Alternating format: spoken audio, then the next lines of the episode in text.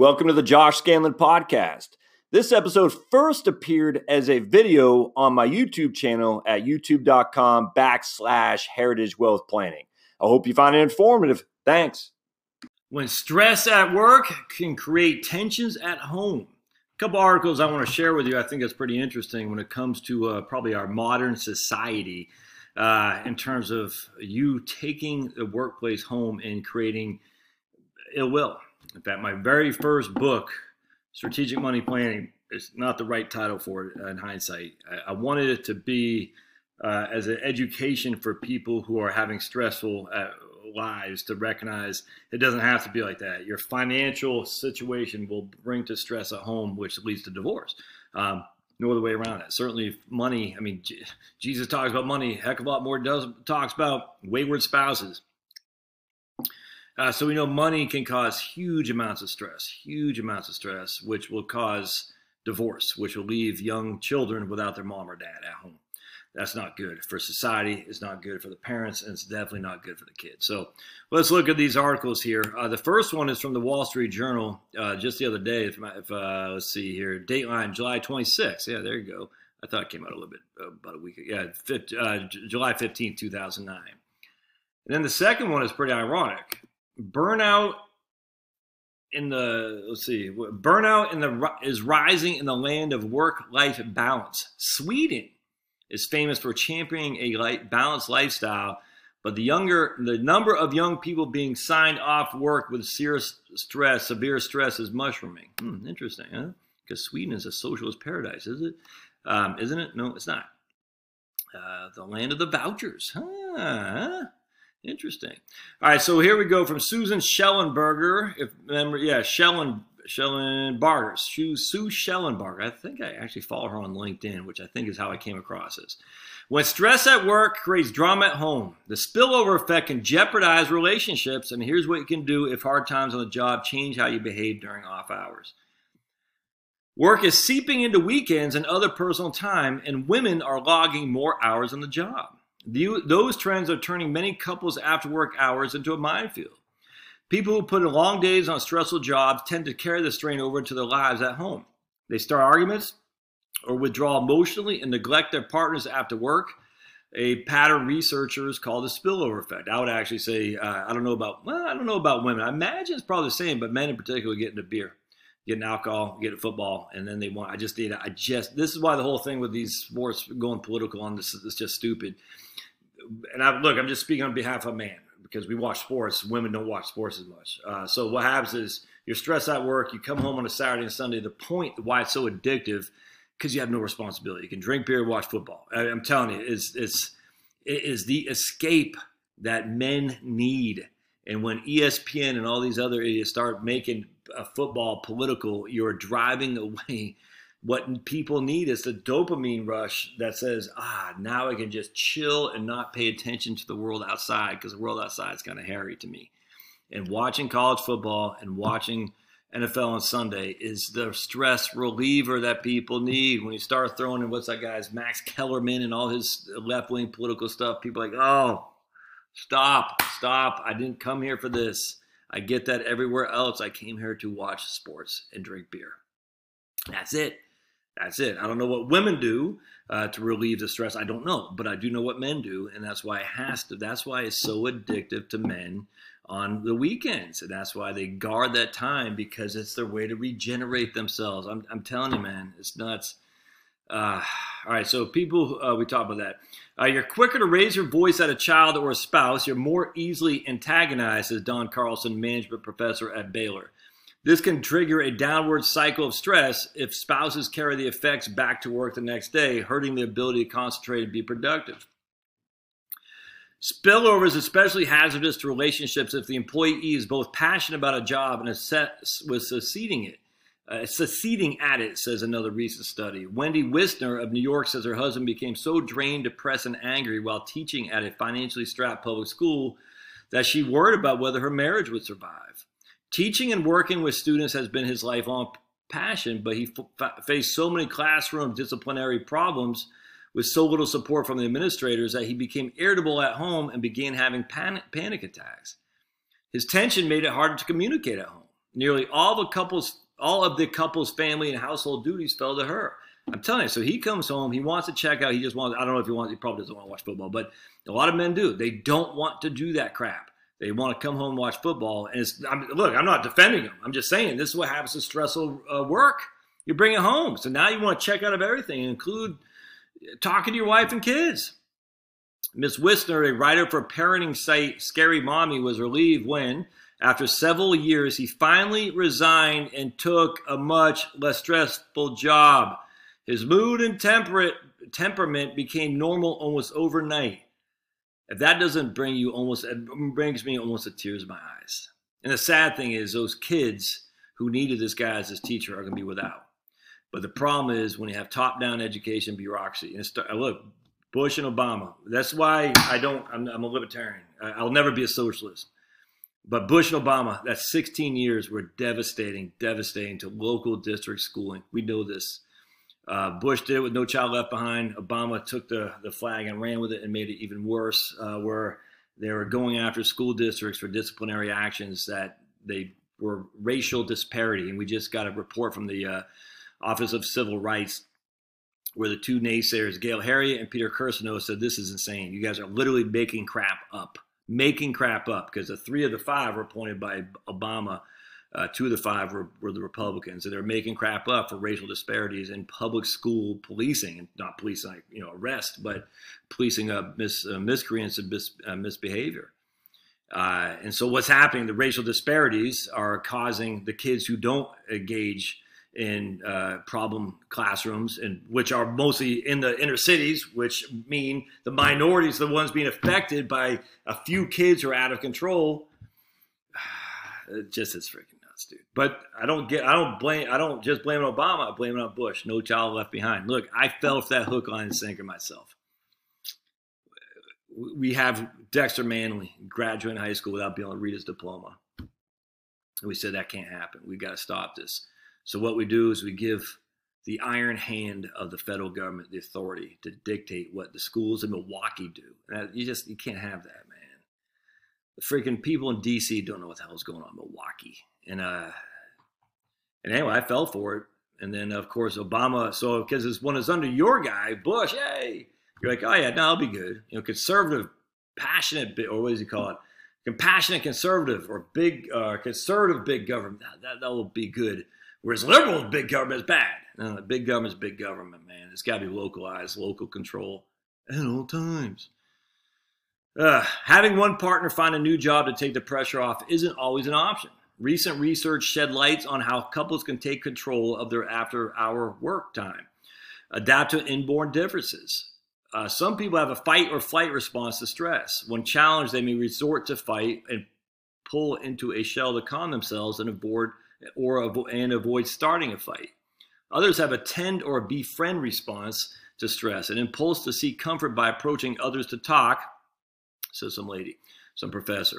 The tend and befriend response is more common among women, which tends to spark more arguments. Yeah, no. But men's stereotypical fight or flight response can be just as damaging if spouses read their withdrawal as emotional neglect.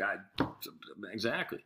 Understanding these physiological differences can help prevent after-work spillover. It's funny. I remember when we were having some tough time. My wife's mom just died, and that was tough. That was it was just a challenge. I'll never forget that. And she seemed to, and this is just me, but she seemed to find more peace in talking to her family than me. And that was offensive to me. And you know, look, I'm a pretty thin-skinned guy. I'm not going to lie. But there was a time that I said, look, in hindsight, it only made sense because she had memories to share with her family. But I felt like, how come she's not coming to me with this? And I don't, you know, I'm an immature guy. No other way around that. But I was offended. I was offended.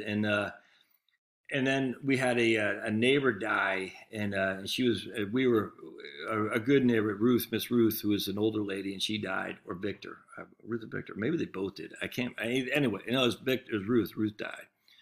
And I remember the ambulance would be called every now and again to the house, and we'd run over there in the middle of the night to try to help out and stuff, because, you know, when you live in these, you know, flyover countries, that's what you do. Your neighbor has an ambulance come in. Her husband is an older man who basically can't walk without a cane.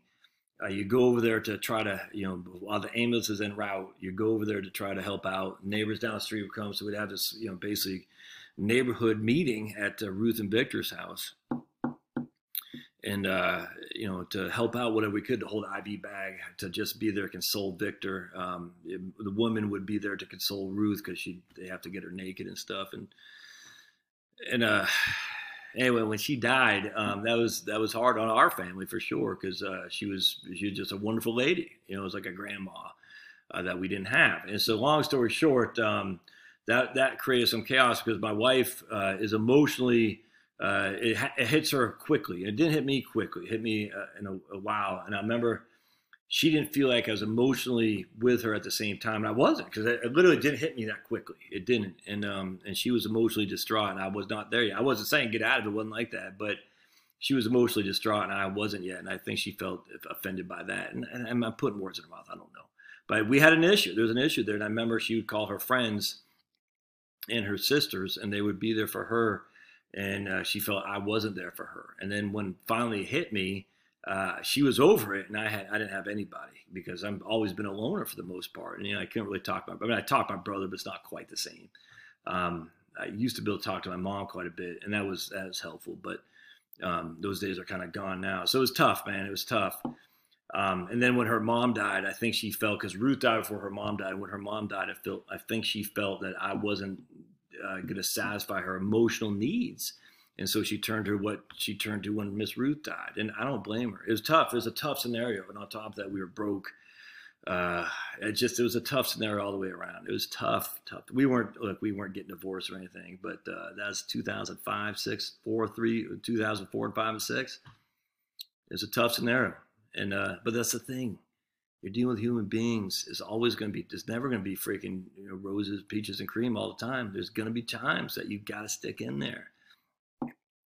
I'll just never forget, I was teaching a course on VCU on a certified financial planning program down in Richmond, and we're coming from Harrisonburg, so it was about a 2-hour drive over, it was 64, I think. And during this time, because I needed the money, they were going to pay me $3,000 for a semester teaching their CFP program down at VCU, Virginia Commonwealth University. And that was a time that was tough. And I just remember driving down there thinking, is this going to go worse? And I'll never forget, it was tough, man. It was tough. I just driving there, going over 64, thinking, is this going to get worse or is this going to get better? But you got to hang in there, man. It's not perfect. It's not perfect. Look, we're going to be 20 years here next month, my wife and we were dating for 5 years previous to that. So we've been around. So I've been with Charlotte more than I've been on this earth. All right. More than half of my life on this earth has been with this one lady.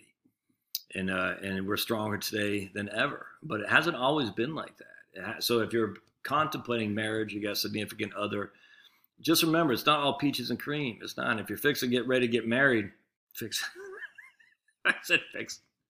I never said that in Maine. You got to remember, man, if you're thinking it's always going to be good, you're wrong. There are going to be some hard times. Learn how to deal with it, because some hard times you just got to hang in there. If you can just hang in there, it can be awesome. And just going back to the video I just posted with the arc of happiness, those hard times, you're starting here happy and your marriage, then you can go down here and stress of kids, stress of jobs, stress of people dying, stress of just the same old, you're with the same person. The stress is going to kick in down here. If you can just survive that, it will get better. It will get better. Look, not for everybody. Don't get substance. If it's substance abuse, it won't. I'm just telling you. But if you can just stay away from the booze and the dope and the pornography and addiction to gambling and all that, if you can stay away from that, it will get better, most likely. But you just got to get beyond that downward slope and come back up, and you'll see a huge improvement. And you look back and say, man, I'm glad we survived, because you know who you're married to and she knows who she's married to, or you know who you're married to and he knows who he's married to, whatever you're coming to. But you just got to give some time, give it some patience, give it some time. If you need to, give some space. Not saying get separated, but just say, okay, when you're ready, I'm here. All right. So Maddie Ray Cooper sometimes needs to vent her frustration after a tough day. Then I'm not holding it deep inside, allowing it to ferment and then explode, she says. She used to try to get her partner, Matt, to do the same, and was bewildered when her attempts to get him talking just stressed him out more. In time, they realized their responses to stress were nearly opposite. Rather than venting, Matt, a jazz musician and coffee shop barista, says he prefers to take time alone to relax and work on his music. The insight enabled them to work out new patterns. When Miss Cooper needed a vent, she asked him. When Matt needs to vent, he listens carefully. Matt says he listens carefully, offering help if needed. And she gives him space to decompress. Navigating work stress has been a defining point in our relationship that's made us a stronger couple. That's Rachel and, okay, it's not them. So let's talk about Rachel and Nathaniel. Davis's job as an engineer on a large infrastructure construction projects is extremely stressful. He and his wife, Rachel, used to bicker after work about small issues, such as forgetting an errand. We had all this friction in the family, and it was hard to identify what the problem was, they said. And talking over, they realized they had different needs. Rachel's work as a business owner and career coach entails a lot of work online, leaving her eager to socialize after work. What's this guy? Nathan's work, where he deals with people all the time, needs alone time. This can't be our life forever, where I want to go out and do things all the time and you don't, says Rachel. They adapted by changing the routine. After Rachel picks up the children from childcare, Nathan assumes bath and bedtime duty, freeing her to join in and take part in community service groups in the evening. They also work hard on communication, texting during the day to gauge each other's needs. If Nathan is having a tough day, Rachel gives him free time by taking Fitz and Quinn to visit her mother after childcare. We have learned to be very direct with each other and question things like, what do you need right now? That's good. Let's see. Many people shed stress by doing something completely different right after work, going to happy hour or the gym. And happy hour is concerned. Healthy couples also find a way to hit the reset button. And here we have a couple here, and Annika and Lily. Each is free to pursue activities to unwind. All right, you get that. So you can read all that. Anyway, I thought that's pretty interesting. So what I was just going to say real quick, one of the things my wife is good at, and I'm not, is she'll give me the silent treatment. She doesn't do it anymore, but man, she could sit there and just internalize for days. And I'd be like, oh my goodness, can we get beyond? I mean, it used to drive me insane. I'd be like, please, can we get beyond this? Can we just move forward? Because women, here's what men do, just for you women out there. Men fight, they yell, men yell and scream and fight. They fight each other, fist, literally fist. And then about 2 hours go by, they're back, you know, being buddies. That's what men do. They do it, they get it on, and they move on. It's that simple. Not women. And so my wife should give me a silent treatment. I mean, it could be for days. And I'd be like, dude, kill me. And so what I would try to do, I'd say, okay, I'm going to get you back. And that lasts about 30 minutes. And I just couldn't do it. Just couldn't do it. She doesn't do it anymore. But man, that would, oh, I'd be like, if she wanted to get under my skin and make it count, she would just give me the silent treatment, and she would win every time. I'd say, please, what do I need to do to stop? I just don't care. It's not that big of a deal. And but you know, she knows that about me, and I know that about her. I also know about her that when she has guests coming over, whatever it may well be, she wants the house picked up. And I always said, I don't care. The house, I look at it right now, the house is fine. But she would come in here, and people coming over, she goes, a mess. And she used to get nervous, and we get big fights. It's like, it's just not that big of a deal. And finally, I just recognized, and this is what happens with maturity, my friends. And I used to get on her and say, we used to fight, and I used to pick on her, say, I'm not doing this just to piss her off, to pick up the house, because I said, for me, it's not an issue. But she said it was an issue. So finally, I was able to get off my high horse, say, if it's an issue to her, it's an issue to me. And that's what you got to do. You can be a good husband or a good spouse, you got to say, or a good partner. If it's important to her, it needs to be important to you. You see what I'm saying? And then I said, okay, no, I got it. So no matter what I do, when we have people coming over, even if it doesn't stress me out, inherently it stresses her out. So let me help out that by cleaning up without her having to tell me. And because of that, it'll relieve the stress, it'll relieve the tension. Because it's important to her, inherently it's got to be important to me. And she does the same thing for stuff for me too. I don't know. Off the top of my head, I can't think of anything. But I mean, there's tons of, oh, trust me, I'm a problem child relative to her. Trust me on that. My goodness. If I didn't have old Char, I'd be living in a van down by the river, probably not even having pants on. I'd be pantless because I don't know how to take care of myself. I mean, she came back from England, brought me this freaking chocolate-covered toffee. If I was just me, I'd be no pants, living in a van down there by the river with no gas in it, cell phone and no battery charge, and I'd be just chowing on that toffee, and I'd be happy as a clam until I ran out of toffee, until I realized my predicament. I'm living in a van down by the river, no toffee, no cell phone, no electricity, and I don't have pants. So I need my wife. I probably have a lot more than she needs me, to be honest with you. So I got the better end of this deal. Shh, don't tell anybody. But at the end of the day, that's what happens when you get married and you're dealing with your spouse. You say to yourself, if it's important to her, it's important to me. And if you can do that, my friends, you'll be a lot better off. All right, I think I went beyond my thing here. I'm not going to do the other topic here. Maybe I'll do another video on it. If you want to read up on this, I'll put a link in the show notes. And if you want to read on this other article about stress and burnout in Sweden, I'll do another video on that here in just a second. So hang in there. Stay tuned. What does this have to do with financial planning, Josh? If I want your advice, I'd go see, whatever. Because financial planning is happiness, is marriage counseling. And I'm not saying I'm the guy to do it, but if you have a good marriage, if you have a happy home, it's better for your children, it's better for you, it's better for society. And part and parcel of that is financial worries. I know that for a fact. But they all flow to the same thing. If you divorce, your financial planning is going to take it on the chin. This is not debatable. This is not debatable. If you stay together in a happy relationship, you're going to be in a good place financially. They all flow together. Understand that. It's not separate. All right, we'll see you next time. Smash the like button.